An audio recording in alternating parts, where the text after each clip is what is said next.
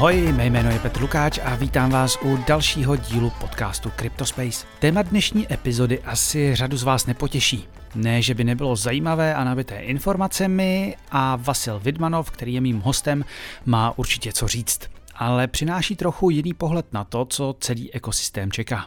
Bavit se totiž budeme o kontrole praní špinavých peněz a dalších pravidel nejen u centralizovaných burz, kde s tím každý tak trochu počítá, ale i v rámci decentralizovaných financí. Vasil pracuje jako CTO ve společnosti AMLBot a podílí se i na vývoji projektu Purify.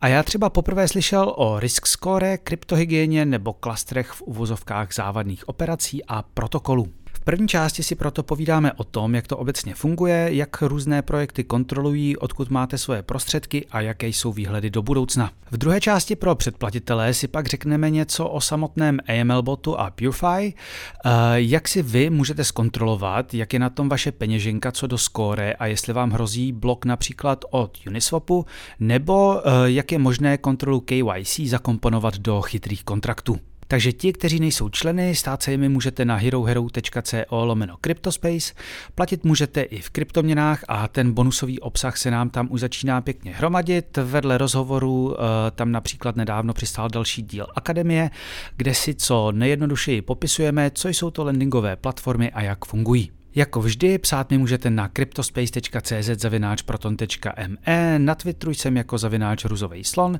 a najdete nás i na Instagramu. Takže pište, lajkujte, sdílejte.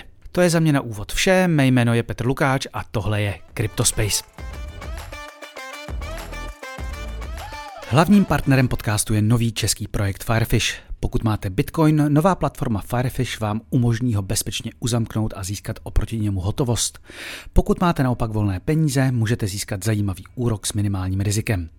Vše je řešeno nekustodiálně pomocí kontraktu přímo nad Bitcoinem bez nutnosti důvěřovat třetím stranám. Platforma je těsně před spuštěním, na jejich stránkách se ale můžete už nyní zaregistrovat a pročíst si dokumenty, jak to chtějí celé řešit. Takže se podívejte na jejich stránky firefish.io nebo sledujte jejich Twitter firefish.io. Vasile, ahoj, já tě u nás vítám. Ahoj. Ty se vlastně zabýváš AML a KYC. To je pro spoustu lidí v kryptu možná i trošku zprostý slovo, nicméně eh, vy to vnímáte ve firmě nebo ve firmách trošku jinak. Pojďme se nejdřív trošku víc ze, eh, ze široka vlastně pobavit o tom, co se teď na tom trhu děje. Tam největší šok z pohledu nějakého privacy na blockchainu byl asi OFAC a jeho sankce Eh, sankce eh, proti Tornado Cashi. Co to reálně znamenalo pro trh? Teďko všichni se bojí sankce, že jo? A asi byl šok v tom, že zákonodárce má vliv nejenom na eh, centralizované burzy a prostě nějaký centralizovaný arrangement, ale taky na DeFi. Takže kvůli právě tomu šoku a hodně decentralizovaných burz teďko začala právě ověřovat ty peněženky těch userů, a, kteří chtějí a tu burzu prostě použít. Překvapila tebe reakce těch uh, protokolů, když, když vlastně najednou některé adresy, které uh, spolupracovaly s uh, Tornado Cashem, nemohly, nemohly s těma frontendama interagovat? Uh, abych, abych byl upřímný, tak jsme se toho prostě čekali, uh, protože za, za za všechny prostě protokoly je určité, je nějaká určitá společnost. Třeba jak máme Uniswap, tak mm. za Uniswapem stojí Uniswap Labs. Takže teďko ty společnosti, oni se bojí, že OFAC prostě přijde za, za nima taky, takže oni jsou proaktivní v tom, a abych prostě mohli a, nepřijímat ty peněženky těch userů, kteří mají vztah právě se sankcema. Hmm. Zaznamenal ty si třeba nějaký případ někoho, kdo, komu zůstal takhle někde zamrzly peníze, nemohl je dostat ven? A když se bavíme o DeFi, ano. A asi o tom ještě budeme bavit jakoby potom, ale v rámci AML botu máme službu, která se jmenuje Crypto Investigations, anebo se dá tomu ještě říct Blockchain Forensics. Mm-hmm. A když za náma přijde klient a on buď má zamražený účet na burze, což je asi 10% těch případů, anebo prostě mu ukradnou krypto, což je asi 90%. Mm-hmm.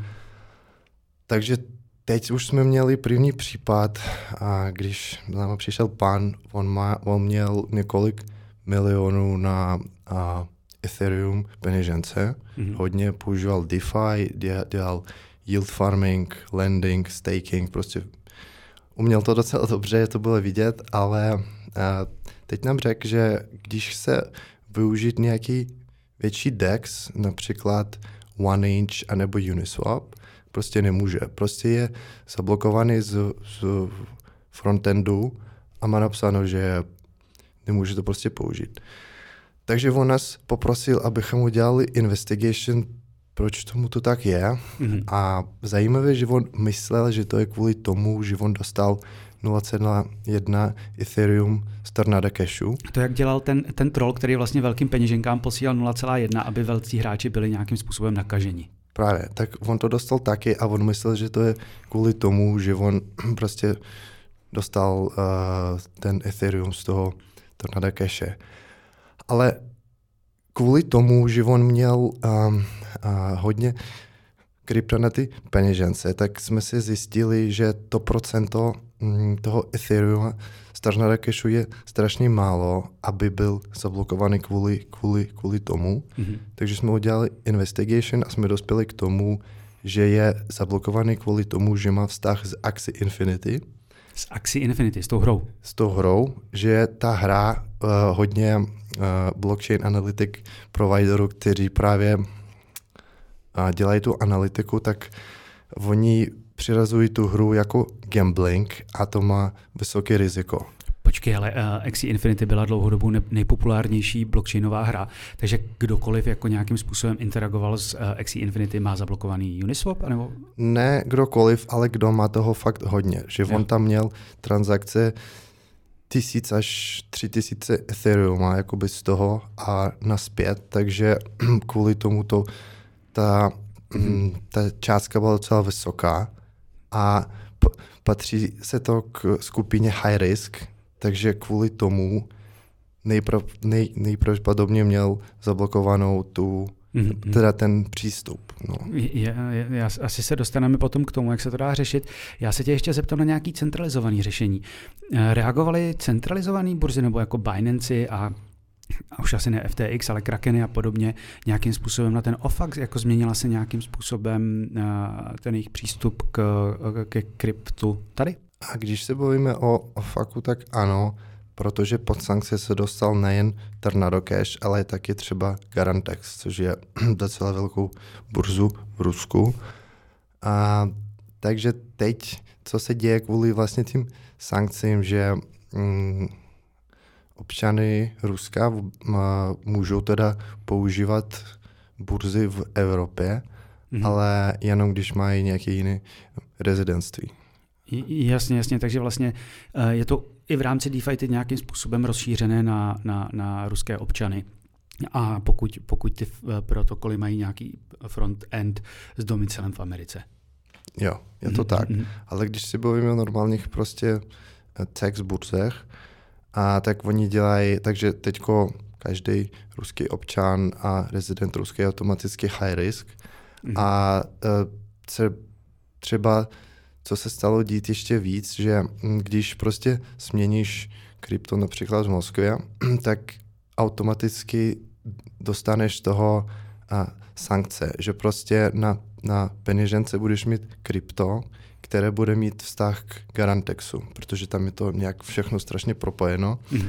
A to je centralizovaná burza, ten Garantex. Garantex, ano, je to normálně. Neslyšel nikdy. No, takže teď třeba, když budeš mít uh, určité procento těch sankcí a pošleš to na regulovanou burzu, normálně dostaneš od nich e-mail, že máš zablokovaný účet a jestli chceš, aby byl odblokovaný, musíš kontaktovat OFAC. Což, cože? A to, to ti jako nepošlou zpátky ty peníze?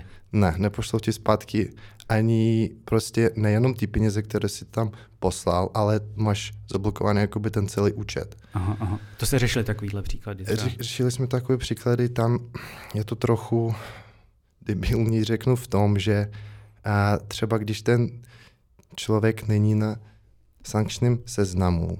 De facto se na ní nevztahuje sankce, ale prostě z nějakého důvodu dostane třeba kryptos Garantexu, který je pod sankcema, a tak uh, prostě mu zablokuje a ta mm-hmm. burze to krypto. No. Jasně, jasně. Eh, když eh, ten, ten útok OFAKu byl vlastně zatím největším takovýmhle krokem, eh, pak tam samozřejmě jsou sankce, jak jsi zmiňoval, kvůli, kvůli Rusku, kvůli válce. Um, jaký vliv tohle všechno mělo na ten trh jako celek, na to, jak se ty hráči začínají uh, chovat? Poškodí ho to nebo změní ho to nějak dlouhodobě? Já řek, řeknu, že na DeFi určitě ano, že to mělo docela velký vliv, protože nikdy předtím prostě nikdo ne, nedělal ověřování peněženek na DEXu. Že to je prostě něco nového, co začali dělat protokoly, jako je Uniswap a OneInch, právě potom, až uh, OFAC dal Tornado Cash do sankčního seznamu. Jasně, jasně. Ale ty obyčejné burzy, oni to dělali jakoby sci-fi, oni to, oni to dělali vždycky. Jasně.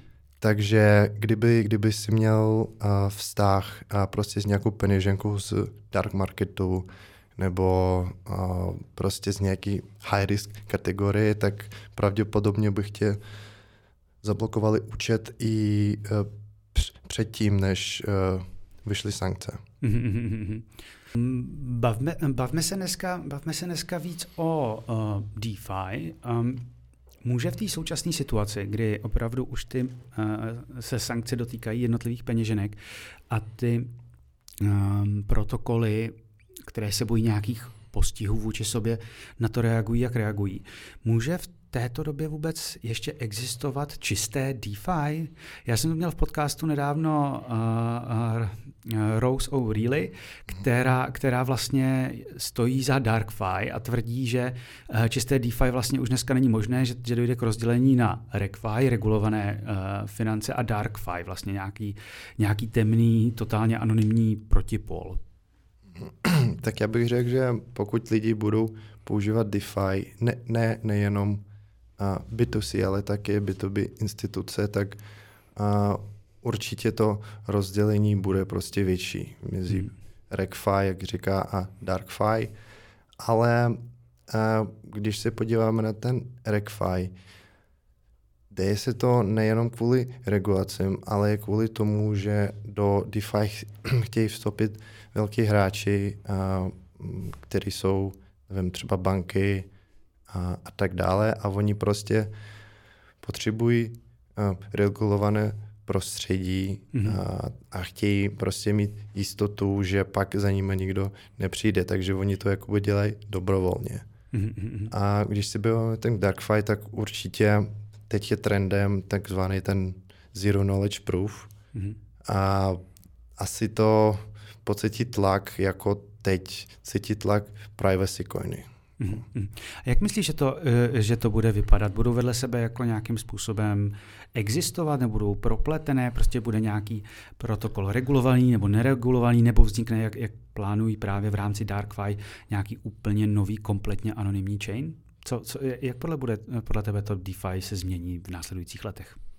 No určitě podle mě jedna, jedna strana bude regulovaný DeFi, kde lidi budou dělat KYC a prostě oni budou chtít být compliant.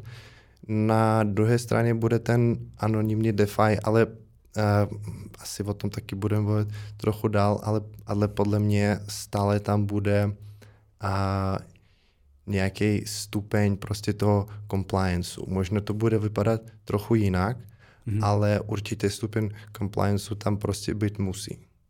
I v DarkFi? Jo. Jak můžeš mít v DarkFi compliance? To je přece to je, to je skoro oxymoron. No, možná jo, ale tam prostě ten člověk bude um, vlastnit svoje informace, že, ne, že nebude to vlastnit třeba stát nebo nějaký KYC provider, to bude vlastnit sám člověk a bude jenom sdělovat uh, určité množství těch informací, třeba klidně odpověď ano nebo ne. Mm-hmm. Třeba když, když se přijdeš do baru, a asi je to logicky, že potřebuješ být víc než 18 let, že jo. Jakoby mm-hmm. to je asi i z morálního pohledu asi je to dobrý, no. A, ale prostě ten barman, on uh, od tebe vezme ID nebo občanku, pas a uvidí tam prostě všechno, tvoje jméno, kde jsi byl narozený a tak dále, ale de facto potřebuje odpověď jenom ano nebo ne. Takže právě ten dark fight, ty zero knowledge proof, oni to umožňují udělat. Takže nevidím důvod, aby jakoby ten dark fight taky neměl prostě eh, stupeň toho compliance. Mm-hmm. To myslím, že by bylo asi na další debatu i s těmi zakladateli toho Darkfly. a, no, ty si to už nastřelil, pojďme se do toho pustit. Co jsou vlastně ty základní, základní prvky toho compliance, kterými můžeme mít? Tam jsou ty dva základní prvky, které jsou AML a KYC, kdyby si je posluchačům, kteří je neznají, trošku vysvětlil. Jasně. AML je anti-money laundering, vlastně boj proti praním peněz a KYC je Know Your Customer, což je standardní ověřování třeba pasu, adresy a tak dále. Mm-hmm. A, ukl- a ukládání těch um, dokumentů taky. Mm-hmm. Takže pokud se na to koukáme v rámci krypta, existuje a je, je to společnost, ale vlastně organizace FATF, Financial Action Tax Force, a která právě a, vy, a, dělá rekomendace pro státy, a, kteří jsou součástí toho FATFu. A tohle jsou skoro všechny státy, co jako známe. A, takže ten FATF právě říká, že a, když se bavíme o DeFi, a když v tom protokolu nebo v tom smart kontraktu je nějaká entita, která, která a má nad tím kontrol a dostává z toho určitý benefit, třeba fees. Mm-hmm. A, takže ta entita je právě a, musí zavádět a, KYC a AML, stejně jak se to děje u CFI.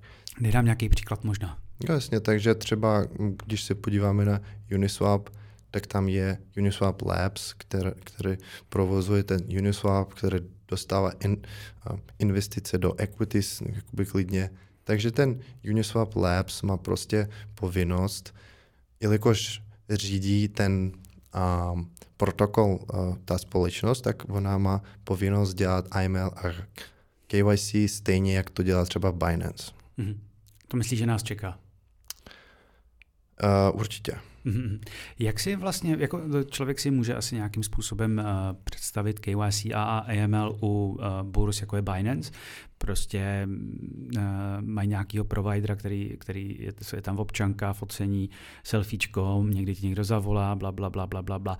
Jak je možné tohle provádět na, jako vlastně v rámci uh, decentralizovaných financí, kde opravdu jako ta tvoje vstupní brána je, je vlastně sít fráze uh, k peněžence. Jak je tohle možné propojit uh, s KYC? Mm. A s KYC je to těžší, než to dělat s IML, ale uh, je několik možností, jak, jak to můžeš udělat. To hodně záleží na tom uh, designu. Mm-hmm. A když se bavíme, například zase vezmeme Uniswap, a, a pak buď ten Uniswap bude vyžadovat, aby člověk měl splněné KYC, tak on může připojit prostě uh, další smart contract, který bude jakoby filtr smart mm. contract, skrz který bude muset ten člověk prostě projít, aby pak se dostal na ten Uniswap. A ten smart contract může vyži- vyžadovat splnění KYC a splnění IML. Takže podstatě, když člověk to KYC splní, takže jeho adresa, jeho valetka bude asignovaná prostě k jeho KYC detailům a může to být klidně změněno i na blockchainu. Takže třeba když bude prostě nějaký issuer, prostě nějaká, hm, abych si řekl, prostě nějaký provider, kterému lidi, se, kterému lidi věří, že prostě on udělá KYC a fakt to někam zapíše. Mm-hmm. A pak uh, člověk udělá KYC a on uh, zmíní na blockchainu, že uh, uh, tato peněženka prošla KYC a je jakoby whitelisted. Mm-hmm. takže pak ten hlavní smart kontrakt, který dělá swapy třeba na Uniswapu, on se pak se podívá, jestli, te, jestli ta peněženka je whitelisted a mm. tím, tím pádem má splněné KYC. Tohle je jenom jeden ze způsobů, existuje těch prostě způsobů ještě několik. Jasně, jasně. Eh, já tady ještě, my jsme neřekli vlastně jednu věc, a to je i u toho Tornado Cache, u toho Uniswapu, eh, že ta omezení se prakticky týkají jenom toho frontendu. Mm-hmm. Ne, sam, ne samotného, ne samotného uh, kódu na blockchainu, takže stejně jako u Tornado Cache, pokud uh, umím interagovat přímo se smart kontraktem, tak můžu přes smart kontrakt, uh, stejně tak u Uniswapu, anebo uh, začínají vznikat jako alternativní frontendy. Myslím, že jeden byl zvažován i tady v paralelní polis, jako nevím, jak to dopadlo nakonec, ale že vlastně já na místo tornadocache.com půjdu na uh, tornado-cache.cz.fun a tam už se dostanu bez problémů. Takže oni vlastně nemůžou omezit vlastní protokol, ani přes KYC, přes nic. Ne, uh, jo, asi taky by bylo dobré teď změnit, jak je to funguje teď. A třeba když člověk uh, půjde na Uniswap nebo na OneInch, tak když vpravo nahoře zmačkne Enter App nebo prostě připojit, jakoby, aby aby se připojil se svým Metamaskem nebo prostě s jinou, mm-hmm. s jinou peněženkou na ten protokol, aby mohl tam uh, dělat uh, nějaké věci, třeba staking, farming uh, a swapy, tak uh, když prostě tohle zmačkne, tak automaticky jeho peněženka se ověří uh, a dostane určitý risk score. Mm-hmm. Uh, Dělá se to jenom na frontendu, jak si, jak si už změnil. Takže, takže pokaždý, když já se připojím, tak dostanu risk score. Jo. Mm-hmm. Jakoby uh, nedostaneš ho ty, ale dostane ho Uniswap a pak, když to risk score bude docela velké, tak si tam nedostaneš. Budeš jako ten pán, který k nám přišel, budeš zablokovaný. Tohle už běží. Jo, tohle už běží nějakou dobu. Jak dlouho? Cca od uh, dubna bych řekl, 2022. A kdo je ten jejich provider pro tohle? Uh, pro tohle používají TRM Labs a normálně je to veřejně dostupná informace, když někdo vygooglí uh, Uniswap and TRM Labs, uvidí prostě uh, nějaký ten help uh, help me článek eh, Jasně. z toho Uniswapu, který to popisuje. Ono to právě ty TRM Labs s nimi byly uh, spojovaný, uh, nebo celé se to propíralo při tom, při tom ofaku, akorát jsem nevěděl, přiznám se, že už to běželo uh, tak dlouho předtím. Um, když jsme u toho score, jak se počítá?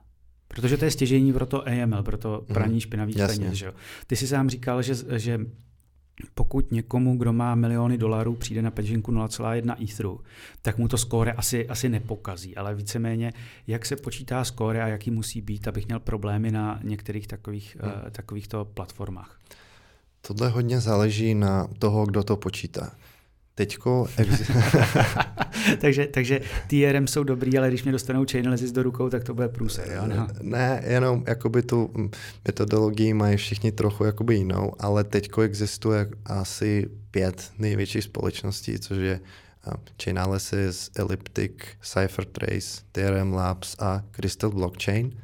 A oni, každý má svoji metodologii, jak se to počítá zhruba je to jakoby stejný, že jako Jasně. není tam prostě nějaké výjimky, ale spíš je to skore od jednoho do deseti, anebo od, uh, od 1% do, do, do 100%. Takže jakoby 100% je uh, největší riziko, 0% je nejnižší riziko. A v podstatě risk score se mění s každou transakcí, co prostě ten člověk mm. dělá. Mm. Ale může, je může ještě ti do toho skočím, je možný třeba, že když to každý počítá jinak, že ten, že, eh, a teď budu plácat, eh, pro TMR Labs je eh, problém XE Infinity, ale třeba pro někoho jiného to problém nebude, takže ten člověk jako nemůže fungovat na Uniswapu, ale třeba na sushi swapu plácnu by fungovat mohl. Ano, a, a to se běžně děje, že a pošleš stejně prostě ze, ze stejné peněženky třeba na Binance, oni to zablokují, pak to třeba pošleš na Gateo a nic se neděje. Mm-hmm. Takže to... Je v tom bordel. Je v tom bordel nejenom jakoby ze strany těch AML providerů, které jakoby zhruba to jakoby mají stejně, ale i, i ze strany těch burs, protože každá burza má svůj takzvaný risk appetite. Mm-hmm, jasně, jasně. V podstatě můžeš přijímat z dark marketu, můžeš přijímat z Tornada Cashu, ale když toho přijmeš hodně, jak teďko, nevím, jestli se četl ohledně byt zlata, mm-hmm. když to přijmeš toho hodně, pak prostě za tebou přijdou. No. Myslíš toho, toho pána, jehož jméno jsem nemohl vyslovit, který údajně propral 700 milionů dolarů? Právě. A on mm. jakoby věděl, že, že tohle se děje. Oni možná taky prostě používali nějaký systém, ale třeba, nevím, půlku z toho ignorovali. No. Jasně, jasně, jasně.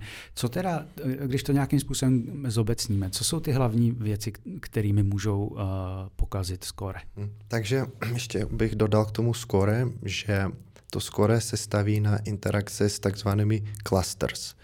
Cluster uh, v podstatě člověk může představit, když a třeba se vemou všichni peněženky, kteří vlastní Binance a dají se do klasteru Low Risk Exchange název Binance. Mm-hmm. Pak, a bude to nízké riziko, protože Binance je regulovaná burza a bla, bla, bla. Jasně, jasně. Pak si vemou peněženky třeba nějakého dark marketu, třeba Alphabay a dají si do klasteru dark market název Alphabay. A tohle už je vysoké riziko. Stejně jako jsou sankce, stejně jako jsou třeba stolen coins a tak dále. Mm-hmm. Takže uh, Těch klastrů je hodně, ale to rozdělení je prostě low, medium a high risk. Takže pokud ty uh, máš interakci buď uh, s nějakým klasterem napřímo, anebo prostě s někým, kdo má s, uh, s tím klasterem interakci a u některých providerů to jde až do nekonečna, dostáváš určité risk score. Jasně, jasně. Takže uh, když uh, seš investor, kupuješ krypto na Binance, posíláš to do Trezoru, pak to zase posíláš na Binance, když chceš prodat, nemáš se o tom vůbec starat. Ale když se děláš prostě nějaký transakce, jakoby P2P, nebo prostě něco za to kupuješ a tak dále, tak už bys měl jakoby o tom jakoby starat, aby si omylem nebo neumylem prostě nedostal špinavý krypto. Jasně. Já tady se ještě zeptám na něco, co se, čemu se říká tainted coins, který to byly, eh, pamatuju si na Palalu ptáka, Wildera z, Paralelní polis, který na jedné přednášce říkal, že má eh, pravidelně na nějaké eh, burze seklo pár desítek tisíc eur, protože prostě mu někdo zaplatil za jeho služby v tainted coin a on vlastně neměl, jak si to, jak si to ověřit. Sleduje se tohleto? A jak velký je to problém? No, jakoby tohle je všechno spojené s tím, co jsem jakoby říkal, že a, může prostě, nevím, když koupíš bitcoin na Binance a pošleš to na dark market, tak ten jeden bitcoin, který si tam poslal, je automaticky tainted, jak se říkáš. Mm-hmm. Takže pak třeba, když... Uh, to, když si koupím uh, Bitcoin přes Vexel, tady český, kde, kde to je aplikace, která vlastně umožňuje peer-to-peer prodej, prodej Bitcoinu. Což když, když já tady koupím, uh, pošlu někomu prostě 20 tisíc, přes 20 tisíc teď dolarů, on mi pošle Bitcoin a já si to chci někde vyměnit a zjistím, že prostě byl kradený. No, takže musíš to udělat předem. A prostě musíš předem ověřit jeho peněženku. Jasně, jasně. A abych si zjistil prostě, odkud ten Bitcoin má. Hmm. Když ho má z Garantexu, tak tam budou sankce. Když ho má, nevím, z Binance, tak to bude risk score zero. Dá se určit, kolik, kolik, eh, kolik kryptoměn v oběhu je takhle špinavých? Protože pokud je někdo v DeFi, tak prostě nemáš absolutně kontrolu vlastně, co mhm. dostáváš, mm-hmm. speciálně pokud používáš něco, jako jsou, jako jsou směnárny jako Uniswap, kde prostě je ten automated eh, market maker a ty dostáváš prachy z nějakého půlu. Um, jak se tady dá ohlídat, že to všechno, co máš, je čistý? No, teďko třeba dle posledních dat od eh, Chainalysisu, což je líder v blockchain analytice, za rok 2022 bylo uh, přibližně 20 miliard uh, špinavých uh, bitcoinů, ethereum a tak dále.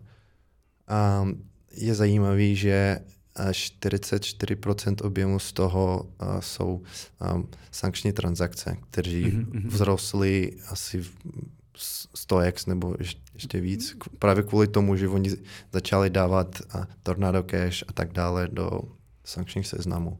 Plus ruské subjekty, to, to určitě jaký hodně přidalo teda. Jo, jo. Jak já tomu můžu předejít, abych, abych abych se ne, aby mi někdo, protože vlastně, když mi přijde něco špinavého, tak mi to může, jak to říct, zaneřádit celou peněženku. Celá moje peněženka už bude v, od té doby prostě pro, bude mít špatný skóre, předpokládám. Právě, takže mm, člověk se má, kteří, jak jsem říkal, který dělá P2P, přijímá platby, donations, cokoliv, musí se řídit krypto hygienou, což je v podstatě ověřovat každého, kdo ti bude něco posílat, pokud samozřejmě takovou možnost máš. Třeba když, ti, když víš, že tě někdo má poslat větší částku, tak prostě ho poprosit, ať ti sdílí, odkaď to pošle mm-hmm. a nejlíp za 10 minut, než ti něco pošle, protože každá transakce mění riskor a ověřit jeho peněženku, udělat screenshot nebo uložit ten PDF report prostě někam do šuplíku, aby si měl a, důkaz toho, že když s tou osobou si dělal nějakou transakci a riskor byl takový. Pokud taková možnost není, prostě mít nějaký mm, buffer peněženky, kam hmm. bych člověk to krypto dostával, ať prostě nedostává všechno na jednu peněženku, protože, jak se říkal, jeden špinavý bitcoin ti prostě pak zkazí všechno. Mm-hmm. Tak to byl Vasil Vidmanov a kontrola AML a KYC. Jak jsem říkal, v druhé části na Hero Hero si řekneme něco o samotném AML botu a Purify, jak si vy můžete zkontrolovat, jak je na tom vaše peněženka co do score a jestli vám hrozí blok například od Uniswapu, nebo jak je možné kontrolu KYC zakomponovat do chytrých kontraktů. Takže hurá na herohero.co lomeno Cryptospace. Tento týden pro vás eh, potom nabírám Josefa Jelačiče, který v paralelní poli za pár měsíců organizuje ETH Prague. Eh, vedle toho se ale budeme bavit i o jeho projektu PonDAO a hlavně o paperu Cryptonative Economy, eh, ve kterém se snaží popsat, jak životaschopný je vlastně ekosystém DeFi nehledě na to, jestli jsme v bear marketu nebo uprostřed bulu. Moc lidí se znalostmi, jako má Josef v Česku, není, takže to rozhodně bude stát za to. To je za mě každopádně pro tentokrát vše. Doufám, že se vám i tento díl líbil. Mé jméno je Petr Lukáč a tohle byl Cryptospace. Naschledanou.